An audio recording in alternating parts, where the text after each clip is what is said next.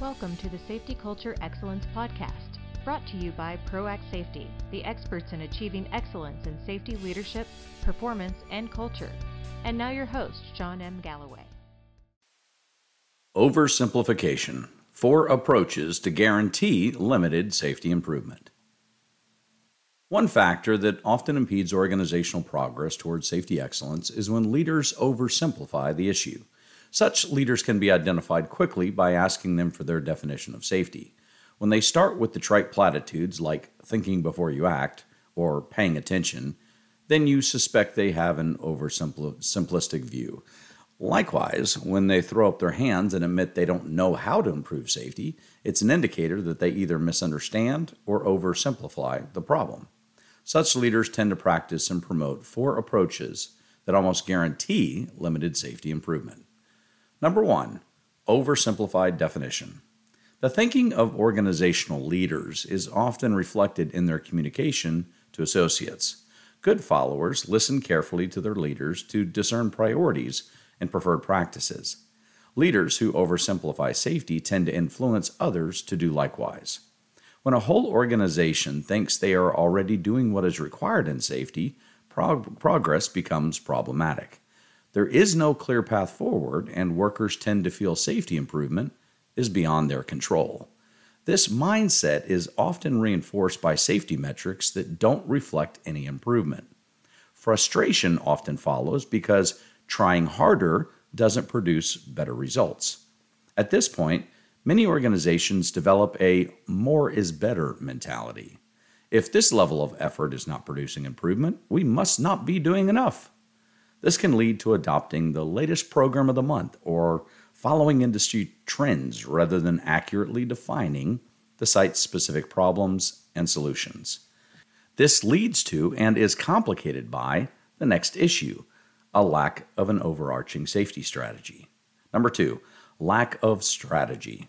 If safety is viewed as simply thinking and paying attention, there is no need to develop a strategy for doing so. Leaders can just command workers to do so, and it will happen.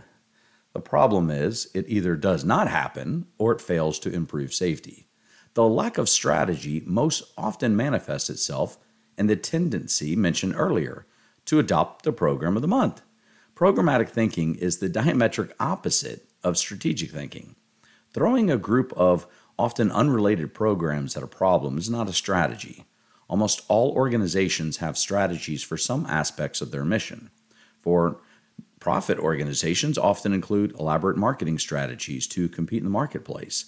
These strategies often include market analysis to determine who the customers are and what those customers want or need. Unfortunately, few organizations apply this strategic thinking to safety. They fail to recognize their workers are the customers of safety, not the problems to be controlled. Once workers are recognized as internal customers, excellent safety becomes an application of the same strategic thinking. Find out what the customers want and need and develop a strategy to provide it to them. Strategy is how to win.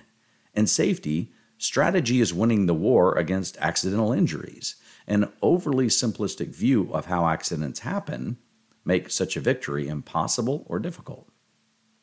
Number three, managing with lagging indicators. In his book, Transforming Performance Measurement, Dean Spitzer boldly states that most organizations don't get what they want precisely because they don't measure what they want. What almost all organizations measure in safety is what they don't want. They measure accidents, quantity, and severity. They calculate the ratio of accidents to hours worked. They measure lost time and both direct and indirect cost of accidents. They do not measure the factors that prevent accidents. Even if you think safety is as simple as thinking before you act, why not measure how many times workers think first and how many times they don't? Lagging indicators are measurements of failures. This is why most organizations are not really trying to succeed in safety, they are simply trying to fail less than they did previously. With no accurate definition of what safety is, how do you develop a vision of what success looks like? Without such a vision, how do you strive to succeed? Without a success metric, how do you know if you're improving or not? Most organizations simply look at failure metrics and consider reduction as success.